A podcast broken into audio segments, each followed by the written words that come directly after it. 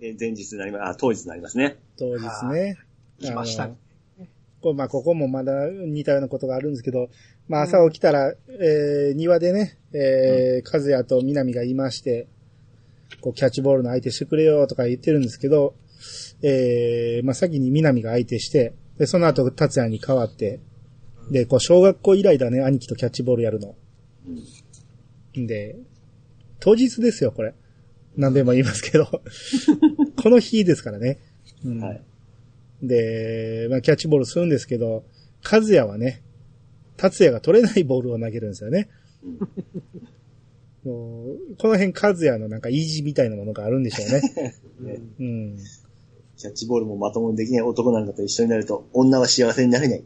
昨日の ね、宣戦布告があったからこその、これですよね。うんうん。カーブを投げてるんだと思うんですけど、うんうん。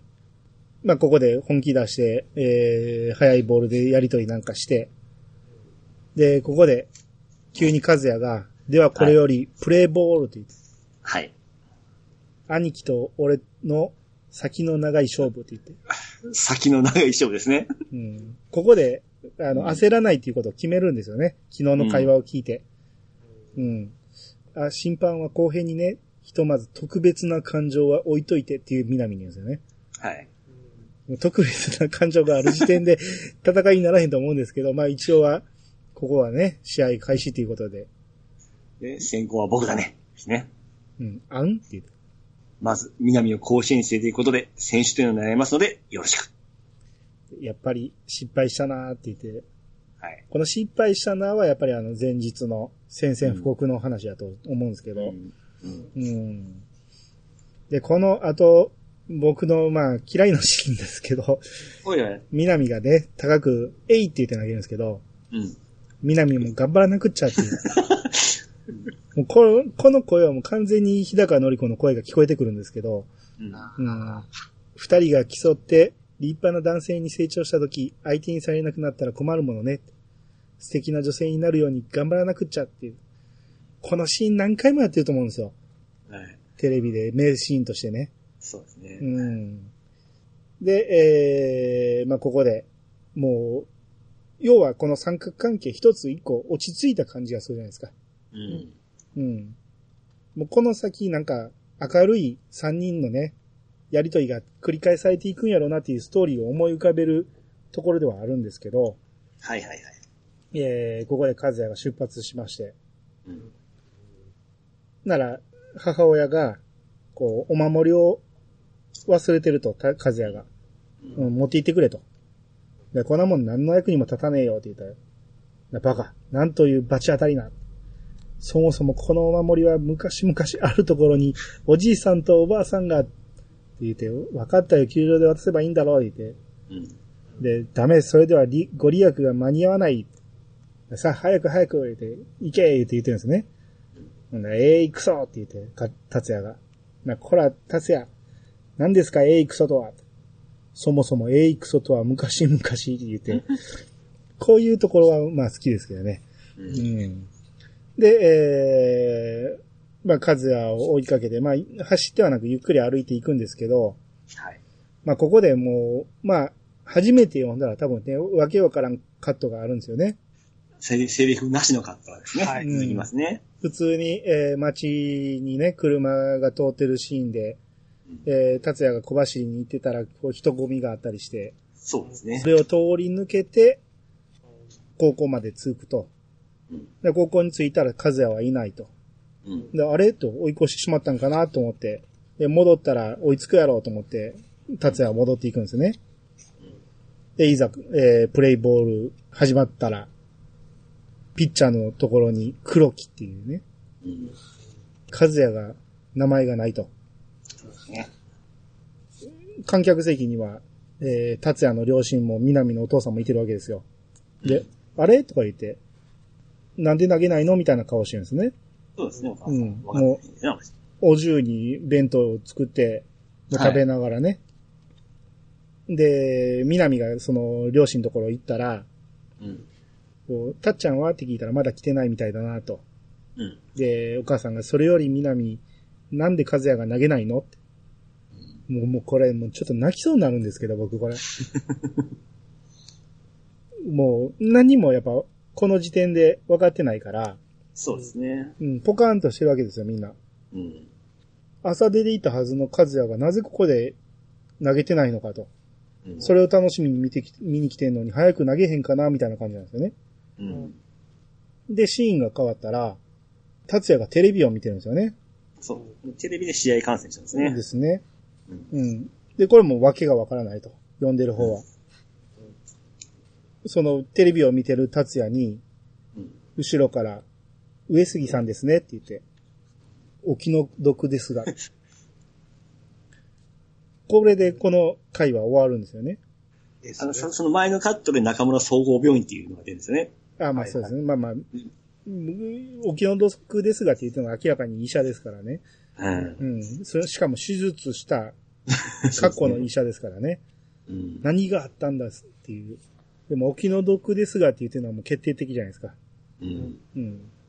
これ当時連載で読んでた人どんな心境やったんかなと思いますよね。ね。そうですよね。すごいことをやってますよね、この漫画ね。今だってネタバレない時代ですからね。もう、その時しかわからんですからね。そうですよ。うん。で、まあ、和也なしでも頑張ってるんですね。まあ、ついでに言っとくと、この決勝の相手が隅子なんですよね。そうですね。はい。うん。まあ、こあれ、新田の名前も出てましたよね、確か。え、出てないでしょ？スコアボードのところに。出てました？いや、出てないと思うけど。俺探したけど。あのー劇場では映るんですよ。新田が。それだ。ここでは新田の名前はないですね、まだ。はい。うん。達也がね、今度のシーンはね、道をふらふら歩いてるんですよね。うん。無表情で歩いてて、トラックに引かれそうになって、まあ、トラックのボディを触ったりなんかして、意味不明な行動をしてるわけですよ。その歩いてる達也を、えー、のことを探してる原田が見つけて、はい。うん、一体何があったんだって言おうとしたら、ちょっと待っててくれ、言うて。うんもう無表情のままの達也が。うん。で、そのまま、えー自分の両親のところに行って、で、服引っ張って、で、この母親がね、あら、達也って言って。ほな、父親がなんだ？って言って、で、一緒に来てくれって、た達也が言ったら、どこへ？って聞いてど、こへ？いいから一緒に来てって言って。ね、あん？って言って。で、それを、えー、南が見つけるんですよね。たっちゃんって言って。で、見られちゃったみたいな感じで、達也がびっくりするんですよね。えー、南も何があったんやと思って。ほな、その瞬間、カキーンってなって、よーし、やったーみたいな感じで、南も試合の方向けたら、こう、まあ、明星が点を取ったと。うんで、やったーって思ってる瞬間、えー、振り返ったら、もう達也も達也の両親もいないんですよね。そうですね。その式を見てバッと。うん。えー、達也が連れて行こうとしてるところを、その父親がね、なんだなんだせっかくいい場面なのにって言って、うん。まだことのことはまだ分かってないわけですね、全然。そうですね。どこへ行くの？カズヤも一緒なのかい？っていうこのお母さんの顔がまた、もう何も知らん顔でたまらんですね。この顔たまらんですよね。ですよね。うんお昔ここまで思わんかったけどね、今読むとすっげえグッときますよ、ここ。で、その原田が達也に、その何があったんやみたいな感じで寄ってきたら、こう試合が終わったら、えー、中村総合病院に来るように南に伝えてくれと。な、試合が終わってからでいいのかって言ったら、ああって言って。で、そのまま、えータクシー乗って行くんですね。はい。この達也と両親は。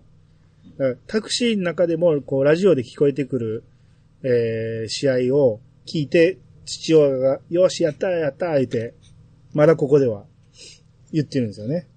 お母さんも笑顔ですからね。ですねうん。で、ここで回想シーンでね、た達也達也が聞いた会話だと思うんですけど、歩きながら、うん何があったんです？事故ですよ、事故。交通事故。子供を助けようとした少年が怪我をして、今さっき救急車で、高校生くらいかな。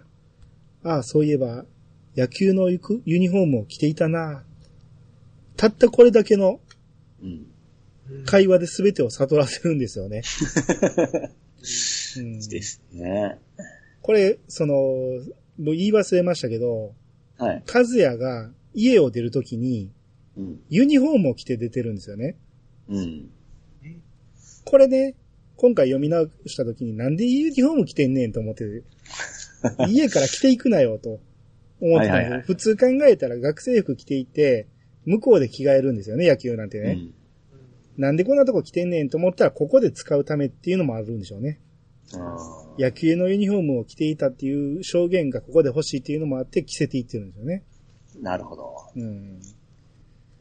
終わってから来るようにって南にね、えー、伝えるんですけど、どうするって言って、えー、原田が言うんですね。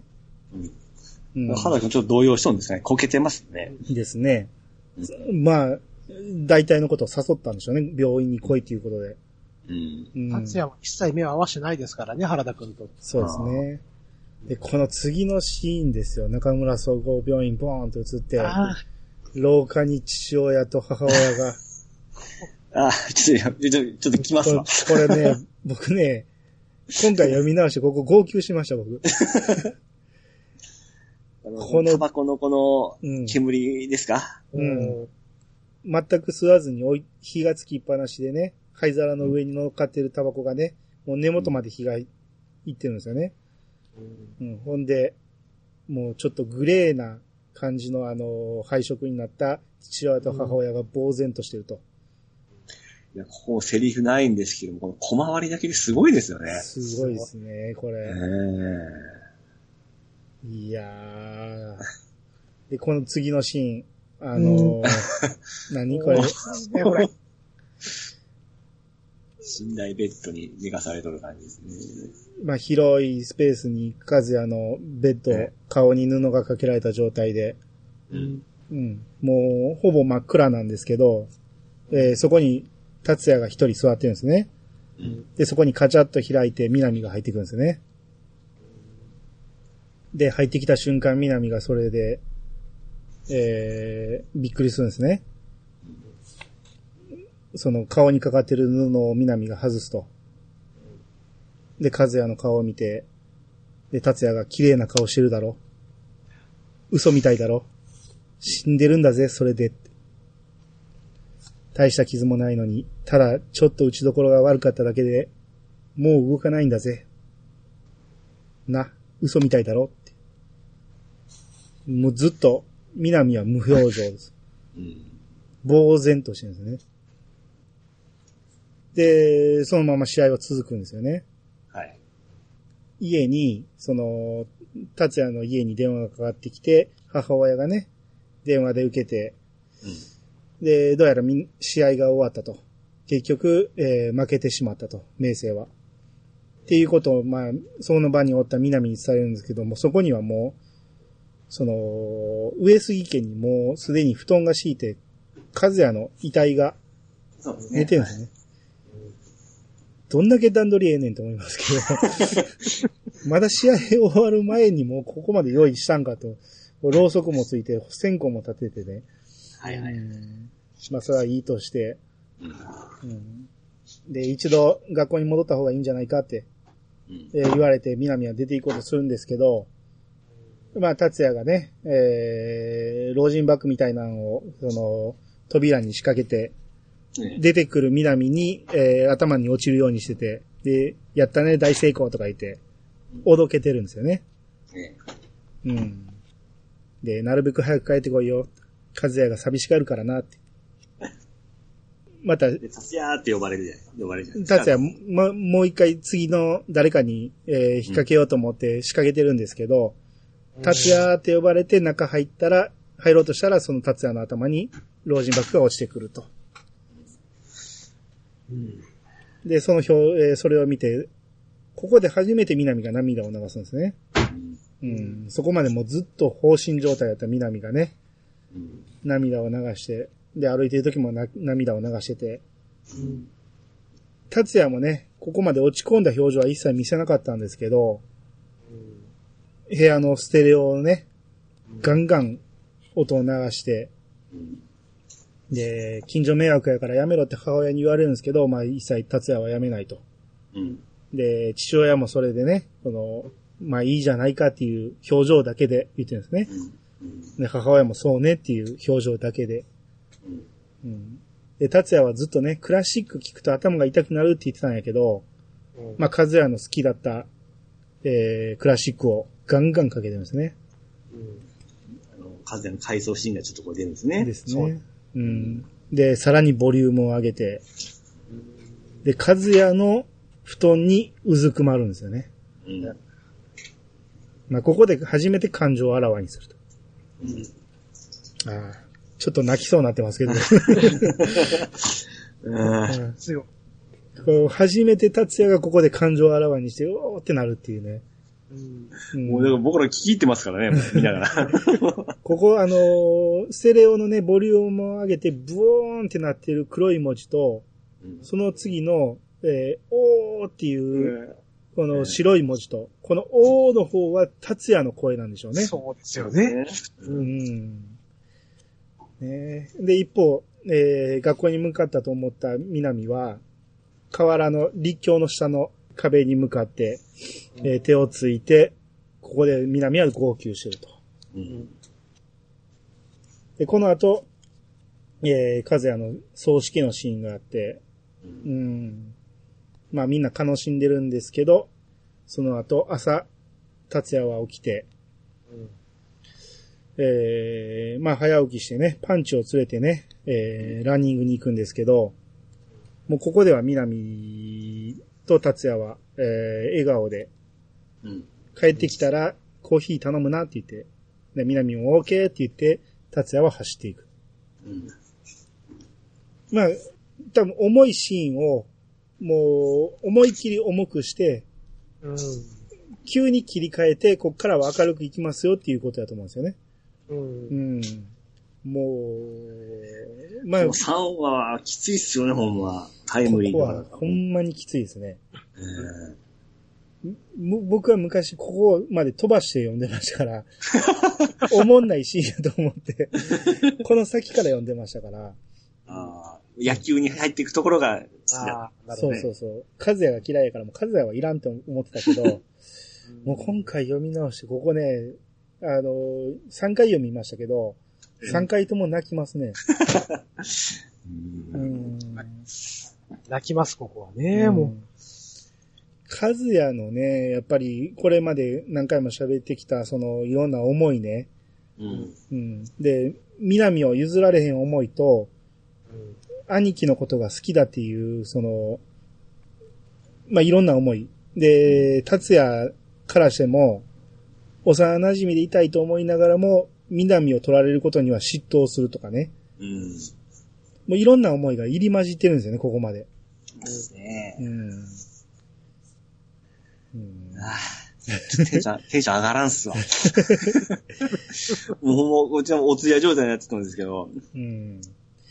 まあ、あのーこっからね、ガラッと切り替えて明るく、えーは作風も変わっていくし、絵柄もね、どどん、どんどんどんどん明るくなっていくんですよね。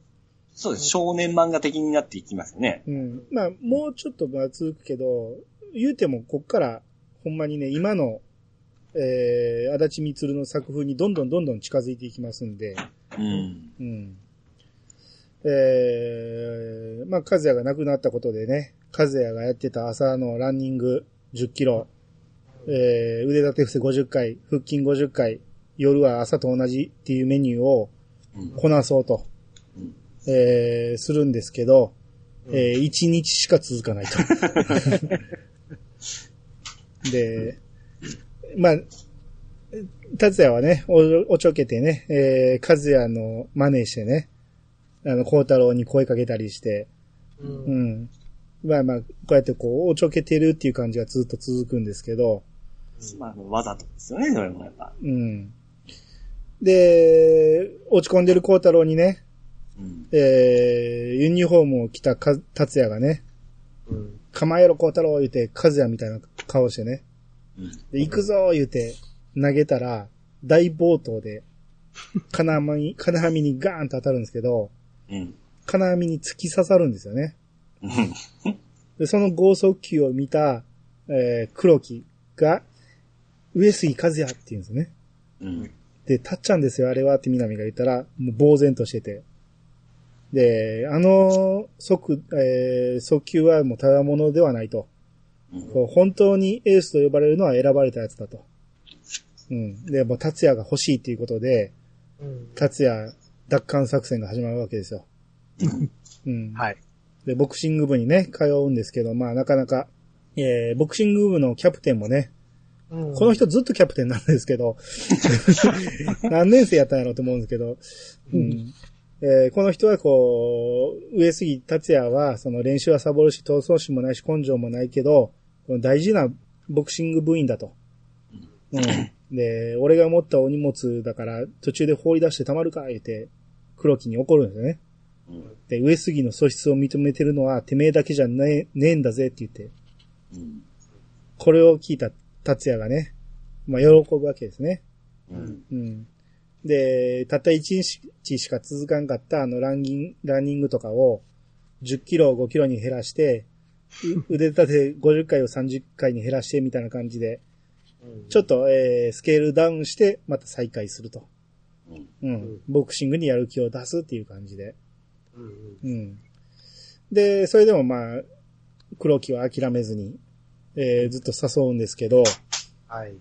まあ、あるボクシングの試合でね、敵がね、めちゃめちゃ強いやつなんですね。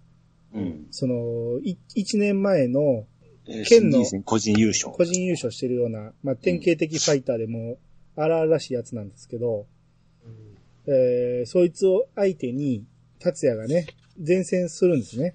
うん。うん。インターバルの間に、その、黒木がね、やってきて、なんか手に持ってるんですよね。で、その、えー、時に、その、ボクシング部のキャプテンも、まあ、表情が変わって、うん。で、その後、まあ、俺勝ちますからね、みたいな感じで、達也が、えー、その、強敵を倒してしまうんですよね。うん。ですね。う。ん。で、やったーってなったんですけど、その後、早速着替えてこいってなって、で、達也がふんふんって言って鼻歌混じりに 着替えてたら、えー全部着替え終わって帽子まで被って、あんって言うんですけど、気づくやろっていう話でね。ううんん。で、キャプテンこれは？って言ったら野球部のユニフォームだって言って。うん。で、まあお前は野球をやりたがってるっていうのは原田から聞いたと。うん。野球をやれと。うん。で、おお前は野球の方が向いてるって、手に持ってる何か、達也に向けてバンと刺して、ほんなら達也が何これ？言うて、で、その包みを破ったら中からできたのが高橋留美子のサインだったと。はい。ラムちゃん書かれてますね。そうよね。で、そのサインを、えー、まあ、キャプテンはね、それは関係ない、ただ単に、ファンって言ったら黒木がくれただけやって言うんやけど、まあ、これを餌に、えートレードされたっていう 感じですね。うん。ここは完全にギャグですよね。まあね。うん。まあ、この辺はもう、とにかく、和也が死んだことを引っかから、あの、引っ張らんように、とにかく明るくしていこうって感じなんでしょうけど、ね。うん。で、まあ、達也野球部入るんですけど、まあ、なかなか孝太郎とも馬も合わずに、うんで、ストライクもなかなか入らないとか、まあ、そんな感じでずっと続いてるんですけど、まあまあ、えー、南がね、新体操部から誘いがかかって、はい。うん。まあ、一回だけでいいから出てくれって言われるんですけど、その一回がね、えらい活躍してしまって、うん。うん。まあ、その新体操からやめれなくなってしまったみたいな感じで、うん。えー、あれと、マネージャーと、えー新体操を両立させていくみたいな感じになりまして。ははいい。で、えー、ここでバーッと飛ばしまして、えー、吉田登場ですね。出た 出た。あの、まあ、達也のことを、を憧れてる、入学当初から憧れてたらしいんですけど、ここに来て急に登場しますけど、う。うんん。えーまあ、とにかく、達也のね、えーことが大好きで、達也のファンで、えー犬のもの、すごいリス、リス、リスペクトしたんですよね。ですね。で、犬の名前も達也って名付けるぐらいのね、はうん。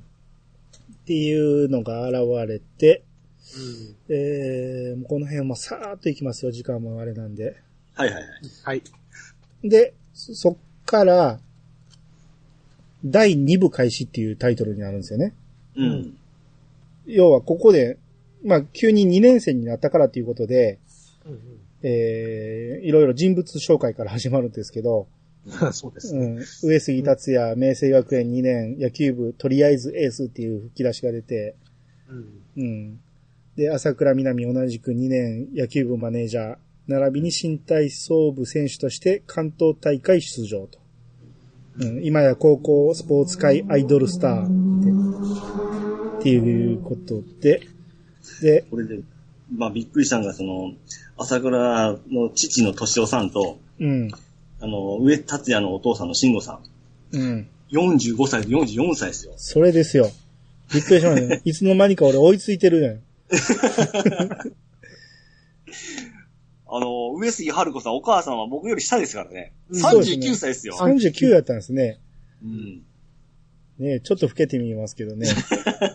うんですよね。うん。だから俺に南みたいな娘がおってもおかしくないってことですね。おかしくないですね。ね。うん。うん。で、ここで、新田登場ですね。ですね。急にここまでね、キャラがね、ええ、ええ。あの、みんな今の足立みつる風の作画になっていたのに、ええ一人だけまた少女漫画出てくるんですよね。ぶち壊しましたね。完全に違いますね。目、うん目の描き方から違いますからね。髪の毛の書き込みも全然ちゃうし、えうん。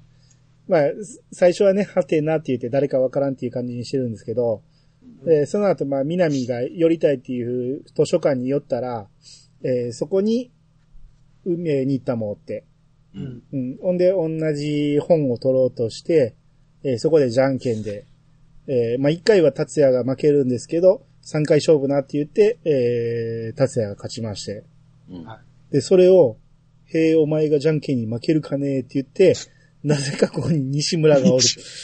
もうどどんどん新キャラがこう、つぎ込んできますからね。うん、にしても、なぜ図書館にこのね、これからの登場人物 勢揃いしてんねんっていう話ですけど。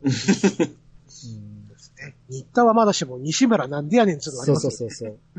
うんで、まあ、西村は、えー、新田にじゃんけん負けると。負ける。はい。ねねで、えーその後ね、家に帰ったらね、あの、まあ、なんでもないシーンなんですけど、僕好きなのがね、まあ、あのー両親が出かけてて、達也ご飯がないということでラーメンを作ろうとするんですけど、それを南が気づいて、南が作ってあげるんですよね。はい。うん。で、遅いんだよって言って、で、なんだその態度はって言って南が言うんですけど、うんで、南のことを、えー、達也が、あ、可愛い、あなたモテるでしょって言って。ほな、南が、ラブレター溜まっちゃってって言って。なでしょう、いいプロポーションしてるものって言って。で、南が、新体操を始めてから、またウエストが閉まった、閉まっちゃった、言ってうん。まあ、この辺もまあ、可愛らしいんですけど、うん。で、いやー、そんなお方に食事作ってもらえるなんて幸せだなー、言って。あ分かりゃいいんだって言って南が言って。うん。本当だよな偶然家が隣同士だったというだけだもんなって。物心ついたら幼馴染だもんな。もしそうでなかったら、どうなってたかなって言って。えー、そうやね、達也はね、テレビに背を向けて、テーブルでラーメン食ってるんですけど、ええ。そのテレビを南がつけて、うんで、達也の背中合わせに、うん。あの、もうお尻がくっつく感じで、うんす南が座るんですよね。ほんでテレビを見るんですよね。うんで、南が考えたこともないわ。で、達也が俺もバカじゃないので達也がねえっていう。ええ。僕、このシーンなぜかすごい好きなんですよ。なんか、こう背中越しに座られる感じうん。なんなんかこんなんめっちゃ好きなんですよ。こう、こう二同士の子がですね。そうそう。たまらんっすよね。うんで、しかもこの物心ついたら幼馴染で、もしそうでなかったらどうなってたかなっていうのを、南が考えたこともないわっていう、うん。この返しも素晴らしいなと思って、うん。うん。なんか好きなんですよね、ここ。はいはい。うん。で、えー、もう時間もないし、さらっと飛ばしていきますけど、新体操部の、こう、えー部室でね、えー、南がね、その、新体操部の誘った子がね、うん。南に、えー、こう、でもさ、もし野球部が甲子園にでも行くことになったらどうするの？インターハイも8月なのよって言って。で、まあ、ほとんどしんいらぬ心配でしょうけどねって言って。なそんなことないわよって南が言って。うん。なその子が、無理無理、今年はすんなり隅校で決まりよって言って。えー、新田明夫って言って、南が言ったら、そう、去年、1年生ながら、甲子園2試合で3ホーマー。で、南が、かっちゃんが投げてたら、甲子園なんて行ってないわよ、隅校なんて。あその子が、でも、いないのよ、和田くんは。となれば、新田明夫が4番に座った今年の隅校打線は無敵よ。だから、1年の時は4番ではなかったんですよね。うん。で、4番ではなくて、しかも2試合しかやってないんですよね、甲子園で。うん。2回戦負けやったんですよね。隅高が。でも3ホーマー打ってると。それは目立ちますわな。そうですね。うん。髪で、型ですね。ま あそうですね。その、南が、ええやかましい。負けるもんか。カッチャーの胸を晴らしてやるんだからって言って。で、そんなこと言ったって、インターハイはどうするのよって言ったら、もちろん練習は続けますよ。今まで通り、できる範囲で精一杯。えでも、あくまで南は野球部のマネージャーですって。でそんなの世間体が許さないわよって言ったら、えー、で、その子が、明星学園の司法、高校新体操会の期待の欲しいって言って、で、南が、しかしてその実態は、野球部の美人マネージャーって言ってね、とぼけた顔で。うん、で、それを達也が聞いてたんですよねうん。で、あくまで野球部のマネージャー、和也の無念を晴らしたい、インターハイよりも甲子園か。うん。よし、聞かなかったことにしようっとっていうね。これも僕はちょっと憧れましたね。この聞かなかったことにしようっていうのはすごく、いつか使ってやろうとずっとね、思ってたんですけど、使い、使いました？使う場面がないですよね、これね。うん、期待されてないしね、誰にもね。うん、っていう、まあこういう、まあ好きなシーンがあって、うんえー、バンバン行きますけど、西南高校の西村がね、えー、こう、明星学園にちょっと偵察に行ってくると。うん。うん、ほんならこう、ブサイクのマネージャーがね、あの、朝倉南のファンやから、そっちを見に来たんやろって言ったらうるせえとか言って、で、明星学院の方に自転車で向かっていくんですけど、はい。えー向こうから二人乗りした、で達也と南がやってきて、えーすれ違うんですよね。はいはい。ほんなら南が、その、えーすれ違いざまに、ちょっと止めてたっちゃんとか言って、西村に声をかけて、で、西村はもう南って分かってるんで、ええ。えー西南高校を探してるんですけど、はっきり場所がわかわからなくて、って言って。ほんなら、えー西村が西南高校ですかって言って。うん。素性を隠してるんですよね。自分のね。うん。で、ええ何でもすごいピッチャーがいるそうで、ちょっと偵察、いえ、見学にって言って。ほんならそこでもう笑顔に変わった西村が、うんあ、そうですかって。それはもうすごいピッチャーですよ。優しくてハンサムでかっこよくてって言って。で達也が、んなことはどうでもいいんだよ。場所知ってんのかよって。初対面のやつに言うかこれと思うんですけど。なら、えー、南がごめんなさい言って、あ、いいえって言って、ほんで道を教えてもらって、えー行くんですけど、まあ、南が見に来るっていうことが分かったんで、西村がね、近道で急いで帰るんですね。はいはい。その道中、ボールがポーンと飛んできて、えー、達也がそれを見てね、ちょっと、えー、寄り道しようかと。うん。うん。どうやらそのボールが飛んできたのは、えー、隅高の新田の打球だったんですね。うん。うん。で、そのに近いところに学校あるんですね。ですね。達也が見に来たことを知った新田はね、カーブを要求するんですね、ピッチャーに。うん。そのバッティングピッチャーなんでね、言った球を投げてくれるんで、えー、カーブをどんどん投げさせるんですよ。要は、達也にカーブの打ち方を見せてるんですよね、これ。うん。次の試合が西南やから、うんえー西村がカーブが得意やからっていうことで、で、あこれは参考になるわっていうことで、達也もそれをずっと見続けてるんですよね。うん。で、えーシーンが変わって西村が、バンバンピッチングしてて、遅えな、言うて。もう、あの、夕方も 遅くの時間に。ですね。うん、いつまで経っても来へんっていうね。まあ、西村かわいそうなんですけど。そのキャ、そういうキャラですからね。ですね。うん。うんで、えー、西南戦始まりまして。うん一回戦の時はね、えー、達也は、その、コントロール重視で、あの、とにかく打たせて取る、ストライクを投げる練習をしろっていう感じで戦って、それで勝ったんですけど、ええ。二回戦の西南戦は、コントロールなんかどうでもいいから、とにかく、バンバン、速球投げていけっていう監督の指示で、一人目の打者から、ストレートのフォアボール。とにかくススピードはすごいけど、ストレートも、あのストライク全く入れないっていうね。そうですね。うん。まこれまず一気うん素直ないい子じゃん。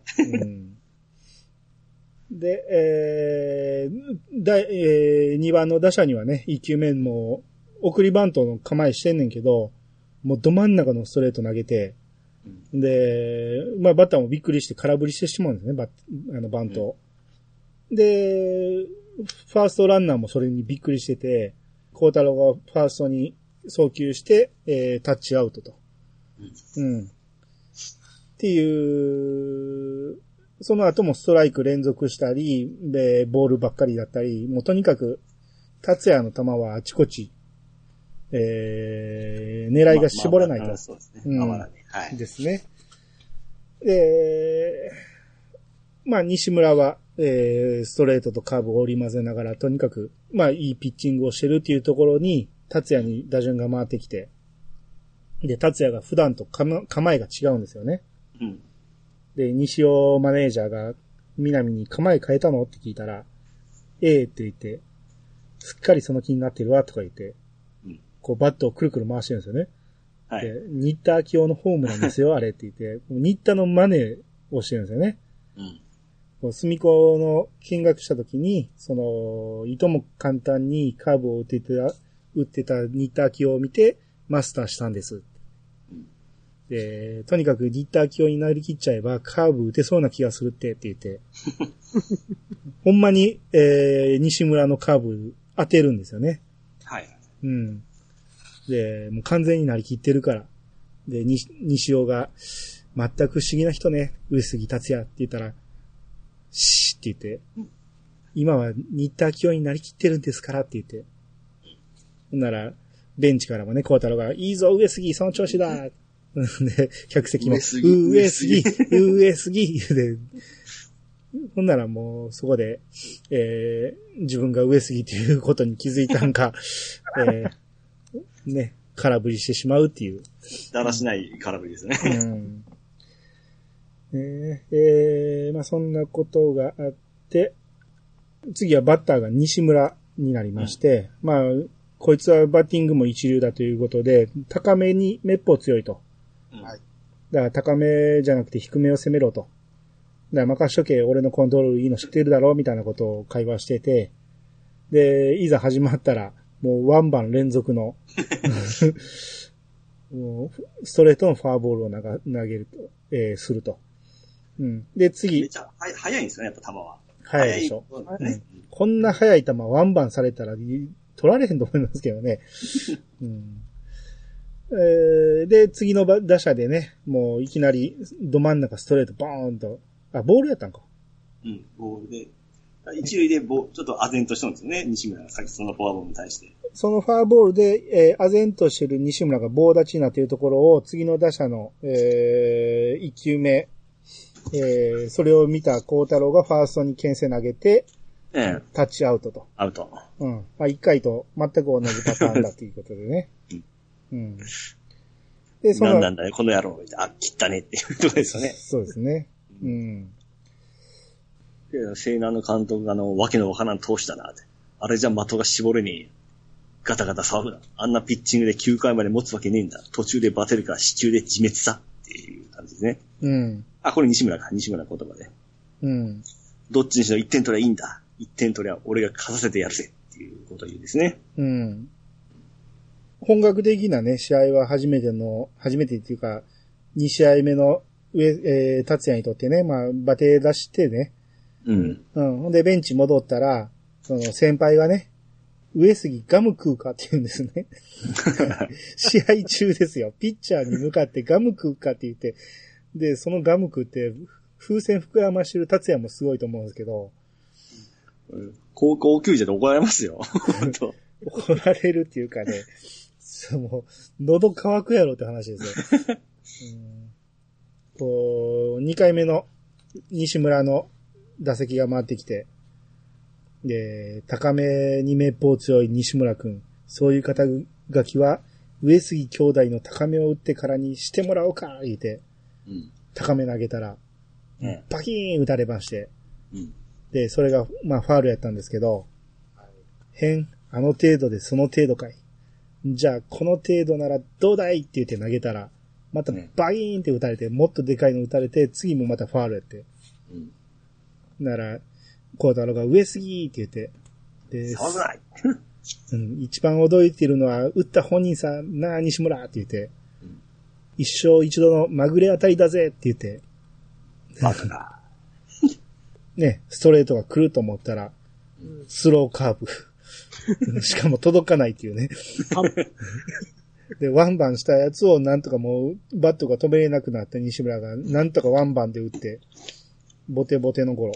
うんで、俺のカーブを当てたのはお前が初めてだで、さすがだな西村って言って、うん完全におちょくってるんですよね。そうですね。うん。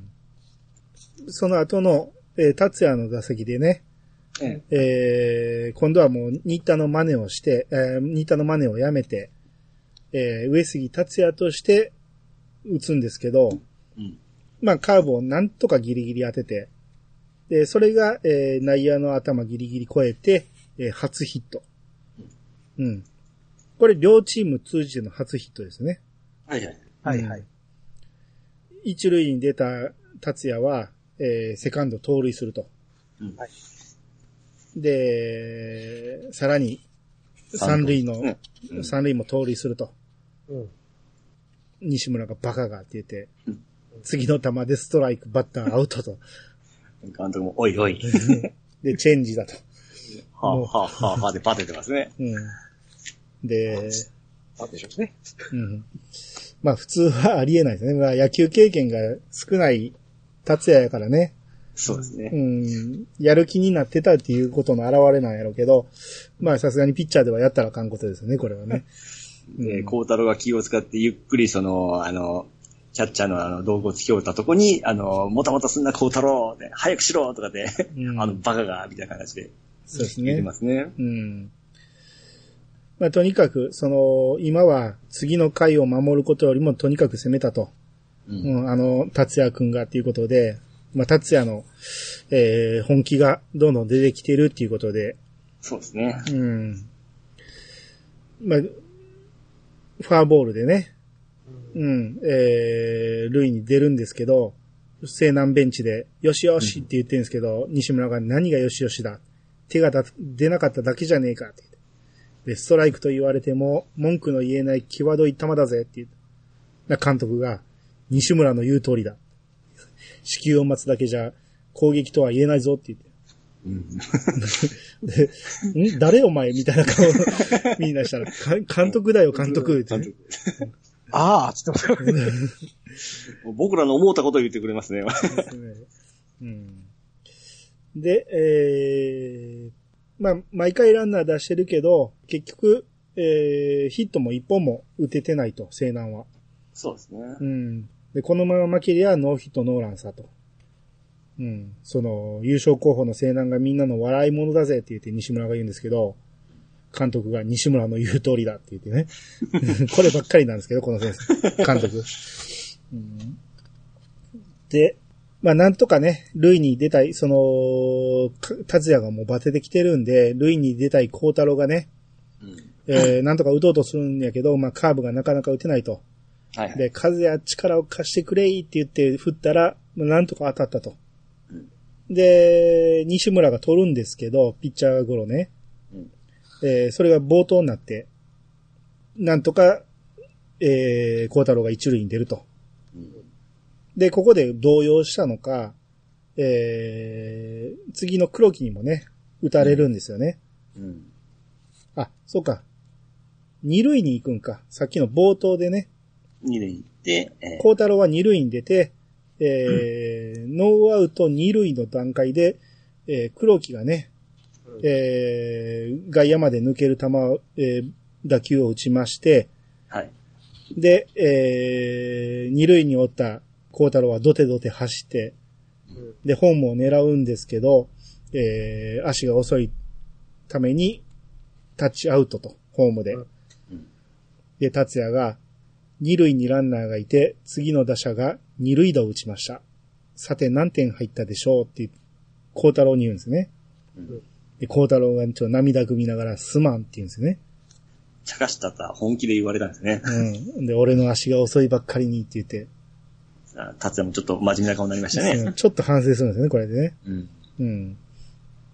で、まあ、西村も今、さっきの冒頭からね、なかなか調子を取り戻してないんですけど、えー、次、打たれた球をね、えー、味方がファインプレーして、うん。西村がそれにサンキューって言うんですよね。うん。で、西村にお礼言われたぜ、言うて、味方もびっくりするんですけど、うんこれで調子を取り戻すと。そうですね。うん。冷静さを取り戻して、で、次の打席が達也だと。うん。うん。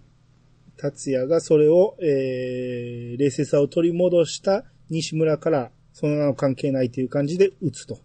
うん。うん。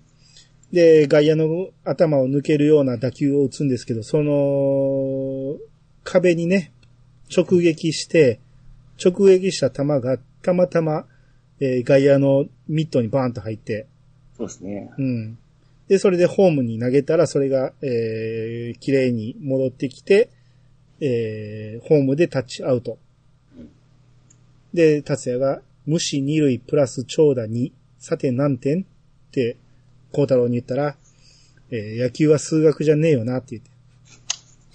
っていう、えまあ、運が悪く点が入らなかったんですよね。ー、うんですね。ううんん。0対0のまま進んでいって。うん。ですね。まあまあでも、えー、西村としてはね、冷静さを取り戻して投げた球が完璧に打たれたということでうん、またそれでイラつき始めるんですよね。ですね。うん。何が優勝候補だ誰が大会ナンバーワン投手だ相手にはノーヒットに抑えられ、こっちは点を取らないのが不思議なぐらいじゃねえか。うん。で、西村の言う通りだ。監督でですす。ね。うん。で、もう達也はね、なんとか投げるんですけど、まあどんどん体力がなくなってきて、もうフラフラになってくると。はい。で、孝太郎の肩に捕まるぐらいフラフラになってるんですけど、チラッと客席見て、で、そこに南を見つけて、はい。で、笑顔に戻って大丈夫大丈夫ってなるんですよね。ね。うん。うん。うんこの投手戦が続きまして。うんですね。まあ、そのまままた、えー、達也はマウンド向かう途中もまたしんどいなって言いながら、うんえー、南をパッと見たら、またそれで腕を振り回して、ムンって言いながら、うん力取り戻すんですけど、それをね、西尾マネージャーがね、こう、南に、達也くんの疲労回復剤って言って、なら、南が、どうぞ。南は、南は小さな巨人です。っていう、まあここれはちょっとムカつきますけどね。うん南の手もなんかこう可愛くしとるじゃないですか。ね、これはでもちょっと狙いすぎでしょ。うんえーだって、足立みつ、足立みつるはアンチ巨人ですからね。うんう。ん。そうなんですね。うんそうなぜこのセリフを言わしたんかって話ですけど。足立先生は中日ファンですよ。そうそうそおお最高ですね。う。で、えー延長戦になりまして、はい。で、雨が降ってきて、はい。うん。えーワンアウト、ランナー二塁。うん。で、これ以上長引くと、達也は限界で投げてるし、うんえーこの雨で、この経験不足で、えー不利だと。うん。なんとかここで点取りたいなということで、バッターボックスに孝太郎が入るんですけど、はいうん達也がふっとこう、顔を上げて、で、みんながどうした上杉って言うんですけど、その瞬間孝太郎がホームランを打つんですよね。ええ。ツーランホームランを打って、これで試合を決定づけるかと思われたら、えー向こうの監督がね、伝令を走らせて、うん。審判のに声をかけて、何かゴニョゴニョ話してるなと思ったら、スリーアウトチェンジってなんですね。うん。え、何々と思ったら、どうやら打順を間違えたとうん。こんなことある？って思ある？う。誰も気づかへんってある？って思って。つうかまあこれを考えるのがまあすごいですよね。まあね、う。うんん。ありえへんと思うからみんな騙されますからね、これね。うんうん。まあないですよね、普通に考えたら。うん ただ、盛り上がる部分に関しましてはすごいいいですよね。いいですねせっかく2点取ったと思ったら、うん。まあもちろん2点だったということでまた続きますよ、いうことですよねです。ね。で、孝太郎に達也がね、うん落ち込んでる孝太郎に、こう、本当に見事なホームランだったぜ。で、記録上は幻でも打ったのは事実さ。自信持っていいぜって言うんですね。うん。もう、攻め、攻めないんですよね。ここまでずっと、孝太郎と達也はもう喧嘩ずっとしっぱなしだったんですけど、うん。ここで多分初めてぐらいのこう優しい声をかけるんですよね。うん。まあ初めてでもないか。あの、肉まん届けたりしてましたからね。そうですうね。ん。まあでもこの試合でだいぶこう、信頼が、そうですね。うん。うん。だいぶ距離は縮まった感じはしますね。うん。大太郎が結構気遣ってますよね。うん。ああ、そうですね。うん。まあ、あのー達也もね、さっきのホームランがなくなったことにがっかりしながらも、うん。えー、頑張って投げるわけだと。はいはい。えー、もう延長に入ってからもスピードが全く落ちないと。うん。うん。で、未だに西南はノーヒット。うん。うん。南曰く、こういう時こそたっちゃんは力を発揮するんですと。うん。打順を間違えた孝太郎くん、気づかなかった石垣さん、その二人に責任を感じさせないためにってうん。言って、うん。ピッチャーゴロに打ち取って、達也が取って、セカンドに投げようと思ったら、こう、雨のせいで手からボールが落ちると。はい。で、これでもエラーになるんやけど、えー、未だにノーヒットが続いてると。うん。次のバッターもどん詰まりやけど、えー、まあ、コースが良かったっていうことで、えー、味方がファインプレーして、うん。うん。で、これで、えー、アウトになって、次の打者がデッドボール。うん。で、雨がふ激しくなってきた。まあ、どんどん盛り上がっていくわけですね。そうですね。うん。これで、西村に、満塁で西村ですよね。ツーアウト満塁で4番ピッチャー西村ですよね。はい。で、10回の裏ですよね。そうですね。うん。で、まあ、この雨がね、激しくなってきたんで、これ以上続けるのは無理だろうと。うん。で、このまま点が入らんかったら再試合になるだろうと。うん。うん。っていうというところに、えー、西村がね、孝太郎にね、バッターボックス入って、孝太郎に、パスボールなんかするなよと。で、ノーヒットのまま終わらされたんじゃたまらねえからな、言うて。うん。で、打って蹴りをつけるっていうね。で、1球目ボール。2球目、えー、西村が打ってファール。3球目ボール。これで、まあ、当時の数え方やったらワン、ツーですね。うん。ワンストライク、ツーボールね。で、次が空振り。はい。ツーストライク、ツーボール。で、三えー次がボール。これで、ツーアウト、ツースリすごいですね。このシーンほとんどセリフないですからーね。ですね。う。うんん。で、えー、投げたら、ファール。うん。で、ファールなんやけど、ここに、原田が、えー、新田にボールだったなって言って、なこれ、西村の意地だなと。ここまでに一本でもヒットが出ていたら、西村も手は出さなかっただろうこれあんだけおちゃらけとって西村がかっこよく見えるんですよね。と。ですね。かっこいいですね、うんこいつね。うん。で、次の球もファールと。うんうん。で、えー、一息ついた達也が、老人バッグ手にして、力を振り絞って投げると。うん。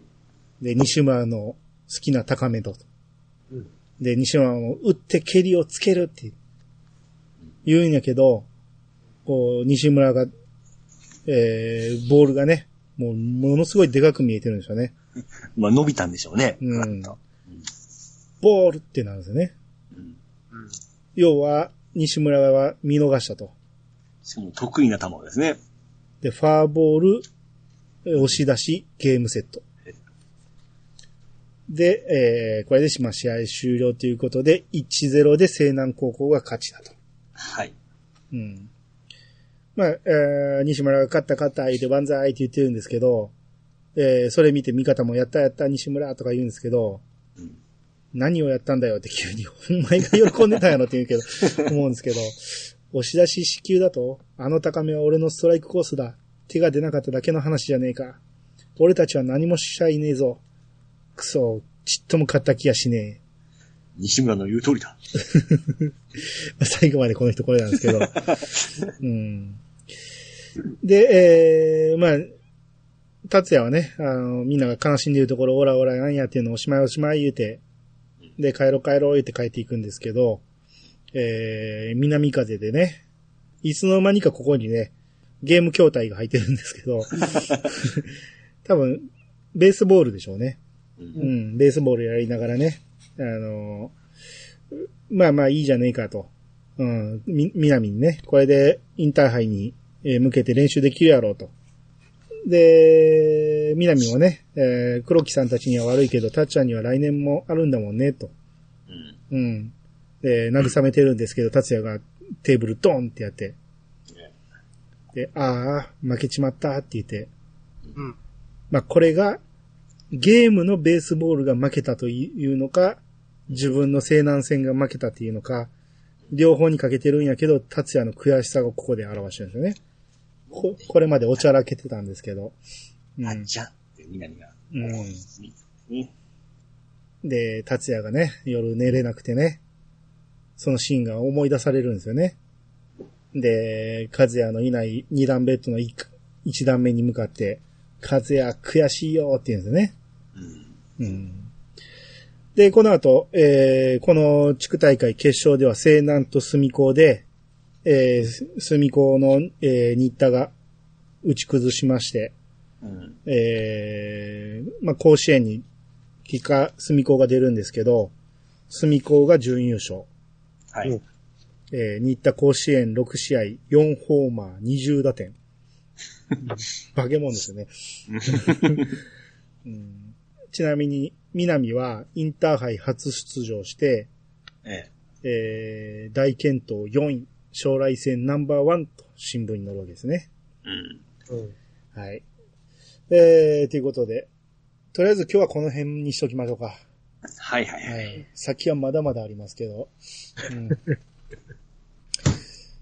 どうですか？もうあ、ここまで一気に駆け抜けてきましたけど。はいはいはい。うん。で、ちょっと途中重たかったんで、あの、テンションがなかなかもう取り戻すのが大変だったんですけど、うん。うん。まあ、ラブコメありの、えー、悲しいとこありの、えーうん後半はちょっと野球でちゃんと盛り上がりので、うん。うん。まあまあ、ようできてますよね、ほんまね。そうですね。うん。ちなみにね、あのーこのタッチっていうタイトルは、えバトンタッチから来てるっていうことで、最初から和也が死んで、それを、えー、達也が受け継いで、主人公が変わることが設定されてたっていうようなことがまことしやかに言われてますけど、え。ええ。まあこれはウィキペディア情報ですけど、実は違うみたいなんですよね。あ、うん。僕はちっちゃい頃、タッちゃんのタッチだと思ってたんですあよね。まあ、それは一番最初思うことですよね。ですよね。うんええうんえーそっからね、あの、バトンタッチのタッチ。要は、最初から、和也が死ぬって決まってて始まったみたいなことを言われてるんやけど、あ、そう実は。連載当時は違うみたいで、はいはい。連載始まってすぐに、その、足立みつるが担当にね、ええそう、これからの、あの、方向性を相談したら、ええ。その、その時の担当が言ったらしいんですよ。お和也が死んだら面白いですね、みたいな。でな、うん、それいいなってなったらしくて、ええ。で、えー、二人っていうかその担当と足立みつるはそれで行こうってなったんやけど、それを聞いた当時の編集長が、んなアホなことあるかい言うと。うんこんだけ人気ある、もうタッチって最初から人気あったらしくて、うん。こんな人気あるキャラクターを死なしてどうすんねん言って絶対ダメって言ってたらしいんですよ。うん。で、その後、その編集長が変わって違う人に変わった時も受け継ぎで、絶対和也を死なせるなって言われて、言ったらしくて、うん。うん、もう猛反対を食らってたんやけど、まあ、あのー足立みつるもその担当編集も、もう変えるつもりはなかったらしくて、もう結果これを押し通したらしいですね。うん。っていうことで最初から達也、あの、和也が死ぬって決まってたわけじゃないらしいです。うん。じゃあタッチっていう名前は？はただ単に、あの、これまでのナインとかみゆきとか3文字で来てたでしょ、ああ、そうですね。簡単、簡単に覚えやすいような。うん。だからこれまで売れてた漫画の、えー、流れを組むために3文字でタッチっていう。しかも、ね。えー、野球用語の中でタッチってあるじゃないですか。タッチする。っうん。うんはいはい。ていうところから来てるっていうだけらしいですよ。あいやタッちゃんは違うんですね、ほんだら。完全に。一応、それは書いてなかったですね。見えちゃいますね。うん。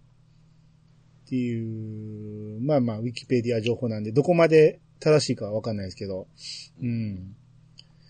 まあ、アニメの話はね、また次回全部話し終わってからね、はしたいと思うんですけど、はい。ここれだけ一つ先言いたいのが、ねあのー、達也のお父さん。あ、知ってたえ知ってめっちゃ有名じゃないですか。普通に聞いたらわかるますよ。じゃあこれカットで。あ、それどうや、どうやりどうやりたかったととこですか？そうです。あ、はい、これカットで。わ結構また足立みついたの、犬をいいセリフ使うんですよ。あの、そこ広げたらカットできなくなるんで、あ、ごめんなさい。はい。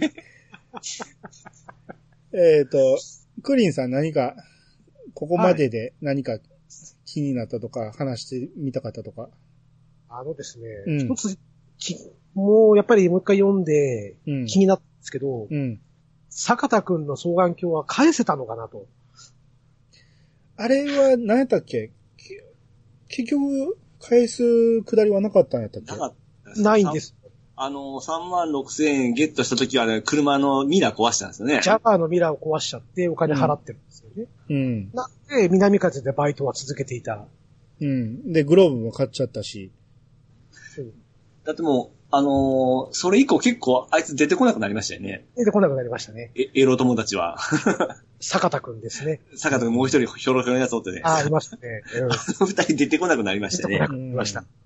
うん、ああ、そうですね。返せてないかもしれないですね。で、そこはちょっと中で、あれっていう。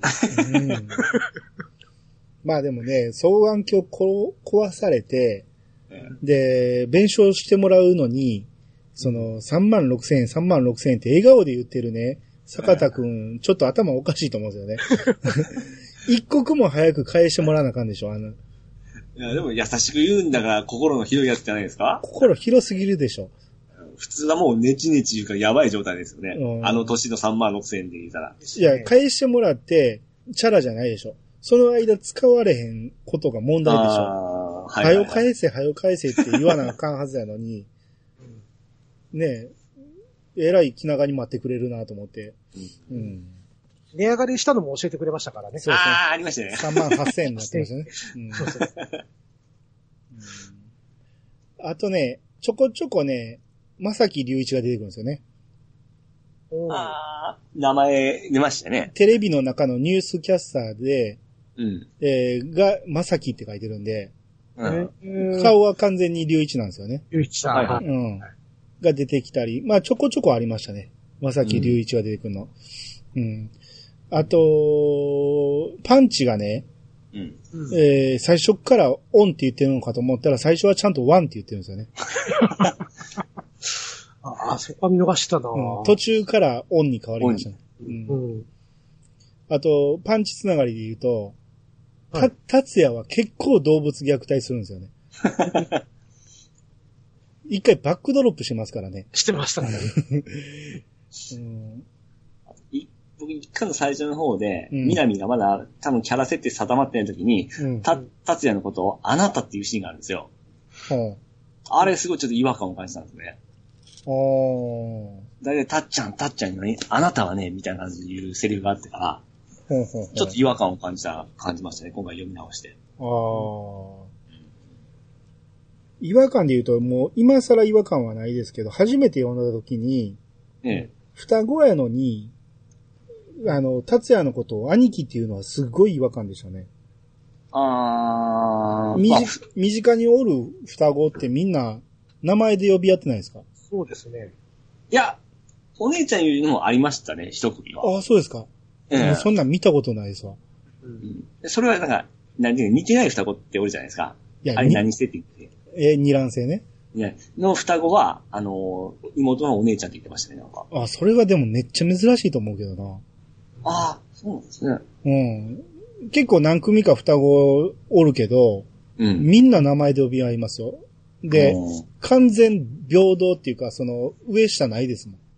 うんはいはいはいはい。うん。一応はどっちが先に生まれたとか言って、あの、うん兄貴、弟っていう区別はあるけど、うん。兄貴って呼んでるやつは、僕の周りでは一人もいなかったですね。うん。それがすごい違和感でしたね。ははまあ、うんそうですね。うん。完全に兄貴面してましたしね。そうそうそうそう。う。うん。偉くないやろうと思うんですよね。同じ日に生まれてんねんからね。うん。ちょっと兄貴面多かったですね。ですね。うん。うん。なところで、何か言い忘れないですか？まあ僕言ったように、もう今回読み直して、うん南がもう最初からずっと達也を好きっていうのがもう、あからさまに分かってたんで、うん。ここまであからさまにこう表現しとったのかなっていうのを改めて思いましたね。あーまあ、それは2回目以降は気づきますけどね。あ、そうですか。気気づくでしょ、それは。まあ、明らかですから。うん、それとまあ、和也はちょっと、ちょっとむっつりですね、彼女は、彼は。どういう風に？あの、なんていうんですけど、むっつりスケベっぽくないですか？えーどこにそんなシーンあります？いや、その、南に対してやっぱり好きというのが強すぎて、うん。うん。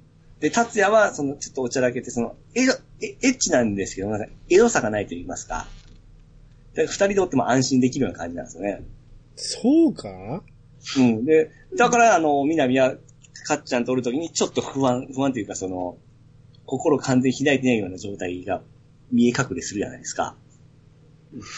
そうかないや、カズアは、えストレートなんです。その、エロとかじゃなくて、ええ好きやから触れ合いたいとか、もう、まあ、それでも、重たい思いません？そう、だから重たいって言えば重たいけど、ええ。これが好き同士やったら何も重たくないじゃないですか。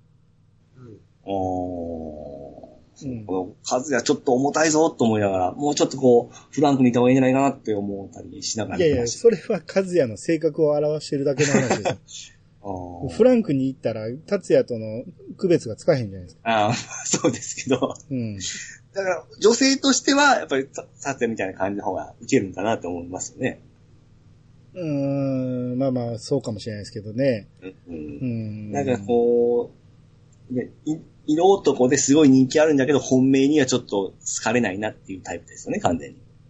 そうかな。これ、リアルにおったらめちゃめちゃモテると思いますけどね。出ますか？まあまあ、おちゃらけてますしね、この人ね。カズヤ。あ、そうですか？いや、たまにありますよ。いたずらする。だって階段登ろうとしてる達也には言うたり。あ はい。うん。とにかく、だから、和也は焦りすぎたんですよ。うん、ああ、そう、そういう言い方ですね。焦りすぎ。うん。南を好きなのに、南の気持ちがこっちに向いてない、なんとかしたいっていう焦りから。で、うん焦れば焦るほどこっちに向いてこないっていうね。やそうですね。うん。よ余裕がないですね。うんそうですね。ええうん。余裕がある方がモテますもんね。まあ、これはまあ、稀なケースだと思いますけどね。うん、ここまでダメな達也が、なぜそんなにね、南に好かれてんのかは、ちょっと理由がわからない。まあそうですね。うん。でも、課題評価、潜在能力がすごい、まあ、ポッと言うてましたんで、それでも小学校ぐらいまでの話でしょ？うん、もう一個だけいいですか？はいはい。僕この二段ベッドに憧れて、うん。うん、すごい二段ベッドで寝寝たかったんですよ。うん。あと結婚してから、やっともうこの夢叶って二段ベッド買ったんですよ。え？え？嘘ええ。夫婦で上下で寝てんの？あ、そうですよ。びっくりする。僕は嘘達也ポジションで上なんですよ。すげえな。え？あの、普通ダブルベッドとか、っすよね。うんいやあ、のまあ横に、せめてね、ツインやとしても横に並ぶ感じでしょ。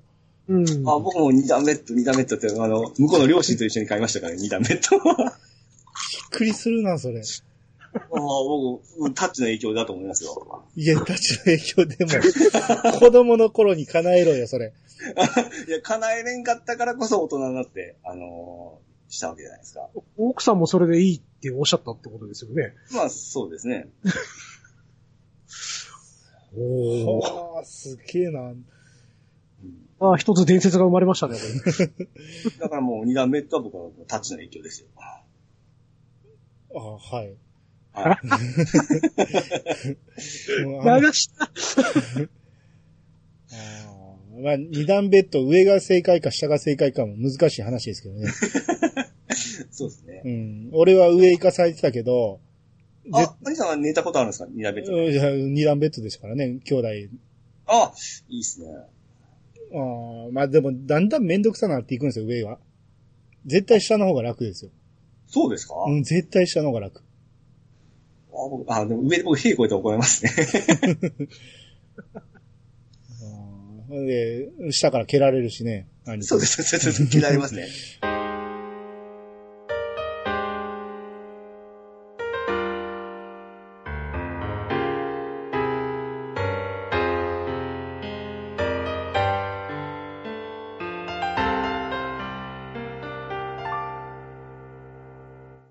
エンディングです。おい。はい。はいえー、エンディングでね、えー、ちょっと話したいのが、あの、僕文庫版買ったって言ったじゃないですかうん。うん。文庫版のね、一巻の最後にね、あるエッセイが載ってまして、はいはいはい。この、文村翔さんっていう方がエッセイ書いてるんですけど、うん。この私とみつるちゃんの間には何の一つの共通点もありませんとか言って、うんこのみつみつるちゃんっていうぐらいの仲良しなんですよ。うん。やけど、えー自分の作品は流血ドバドバ、えー人間がバタバタ死んでいくみたいなことを書いてて、うん。で、片や足立みつるの方は、その、すごく爽やかだと。うん。で、もう全然違うって言って、でもすごく仲がいいみたいなことを書いててね。うん。そうなんや、仲いい人なんや、思って、誰やこれとか思ってて、うん。ずーっと読んでたら、えー、まあ、このラブコメブームを作ったのは足立みつるだみたいなことを書いてて、で、その頃ラブコメブームの対局として、少年誌各誌が男物の模索を始めました。その結果として私、かっこ、ブロンソンの、北斗の剣が生まれました。え、ブロンソンやったんやと思って、お、あ、仲いいんですね。びっくりじゃないですか。ブロンソンと足立みつるが仲ええっていうのは、おー。しかもこのブロンソンがタッチ大好きらしいんですよ。これも驚きで、あその、えー文庫本に、それ書いてあるんですね。書いてあります。最後に。大体文庫本ってね、最後、一巻の最後にはエッセイ載ってるんですよ。ほうほう筋肉マンの最後載ってたのは江川やったし。ああ、そっか。スグルツ。そうそうそうそう。うん。筋肉マンはほとんど読んでないとか言ってたけど、じゃあなんで引き受けたんやと思ったけどね。うん。僕もっとの、あの、ワイド版言ったんですけど、はいはい。ワイド版の表紙がですね、いいんですよ。はい。あの、タッチって上書いてあって、下半分に、その、缶に関する、あの、今風の絵でタッチを描いたんですよ。はいはいはい。この絵がですね、各は、各巻、各巻、すごく雰囲気が出ていいんですよね。あ、文庫もそうですよ。あ、どんな絵です？同じですかね？ひょっとして。いや、同じではないと思うけど、今風の絵でね、ええあの、4巻なんてね、4巻。あはい。和也が滑り込んで、達也がキャッチャーで、あ、それ違う。全然違いますあ、全然ちゃう。ほんならえ、他もね、もう完全な今風の南の顔がありますよ。ああ。これいいですね、この絵って。ですね。やっぱり今の方がいいですね。当たり前やけど。クニさんはもう普通の本ですからね。あの、定価360円の時代の。まあまあ、あの、いろんなバージョンのやつで。まあでも、なぜか文庫版だけがそういうエッセイが載ってるんですね。うん。他の、うん、集英社の本も載ってたから、はうん、文庫版は文庫版で買わそうとしてるんでしょうね、こういう。文庫はちょっとちっちゃいんですよね。あ、ちっちゃいですね。ですね。う。ん。この、完全版全12巻でどんなやつなんですかね。なあ、何かワイド版をちょっとまたデラックスしたような感じですかね。全まあ、分厚くして、多分、大きくしてるんでしょうね。うん。うん、A、A4 までいいかな。B、B5 ぐらいの大きさかもしれない。もしかしたら。うんうん。あ、それがワイド版か。ワイド版の大きさってどれぐらいですか？ちょっと普通の単行本より一回り大きいぐらいですね。ああ、ほんなら、A6 ぐらいの。うん。うん。まあまあまあ、そんな感じで、次回ね、ええ。あのーこの先話したい。まだ半分ぐらいしか行ってないんで、ですね半分、半分も行ってないね。うん。ですね。この先が長いけど、まあ、足立みつるの話って話さんでいいとこいっぱいあるから、うんまあ、だいぶ飛ばしていけると思うし。やっぱりね、セリフも少ないんで、あの、うんそれでもまあ、把握できるんですね。読むのは早いですよね。ああ、そうですね。うん。ねうん。昨日ね、あのー小学館のアプリでね、ウェブ、えー、サンデーウェブリっていうのがあるんですけど、漫画が読めるやつね。サンデー。はいはい。それで、その、足立みつると青山豪昌の、あの対談が載ってたんですね。はいああ、なんか上げてましたね。はい。うん。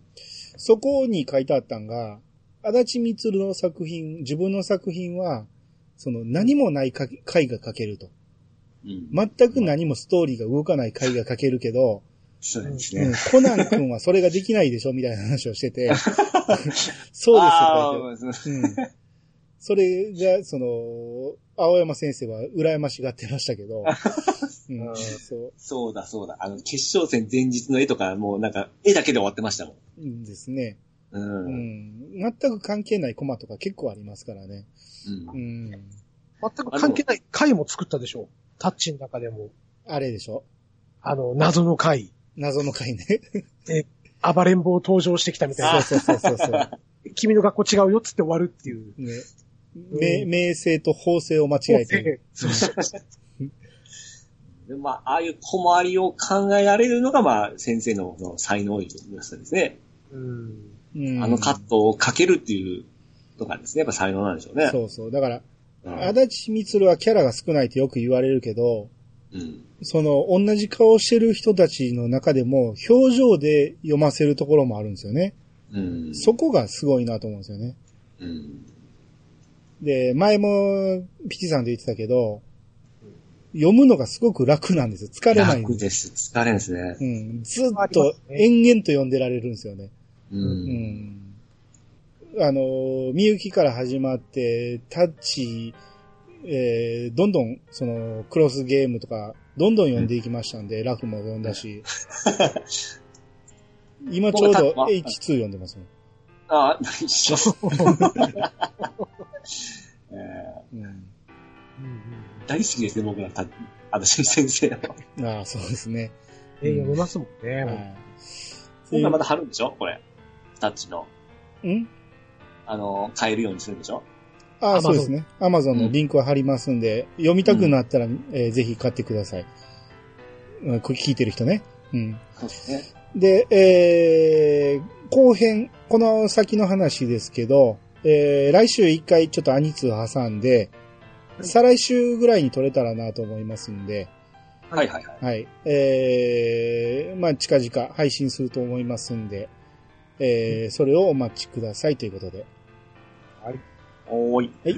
えー、最後、クリンさん、ほんならちょっと宣伝していってください。あ、いいんですか？はいはい。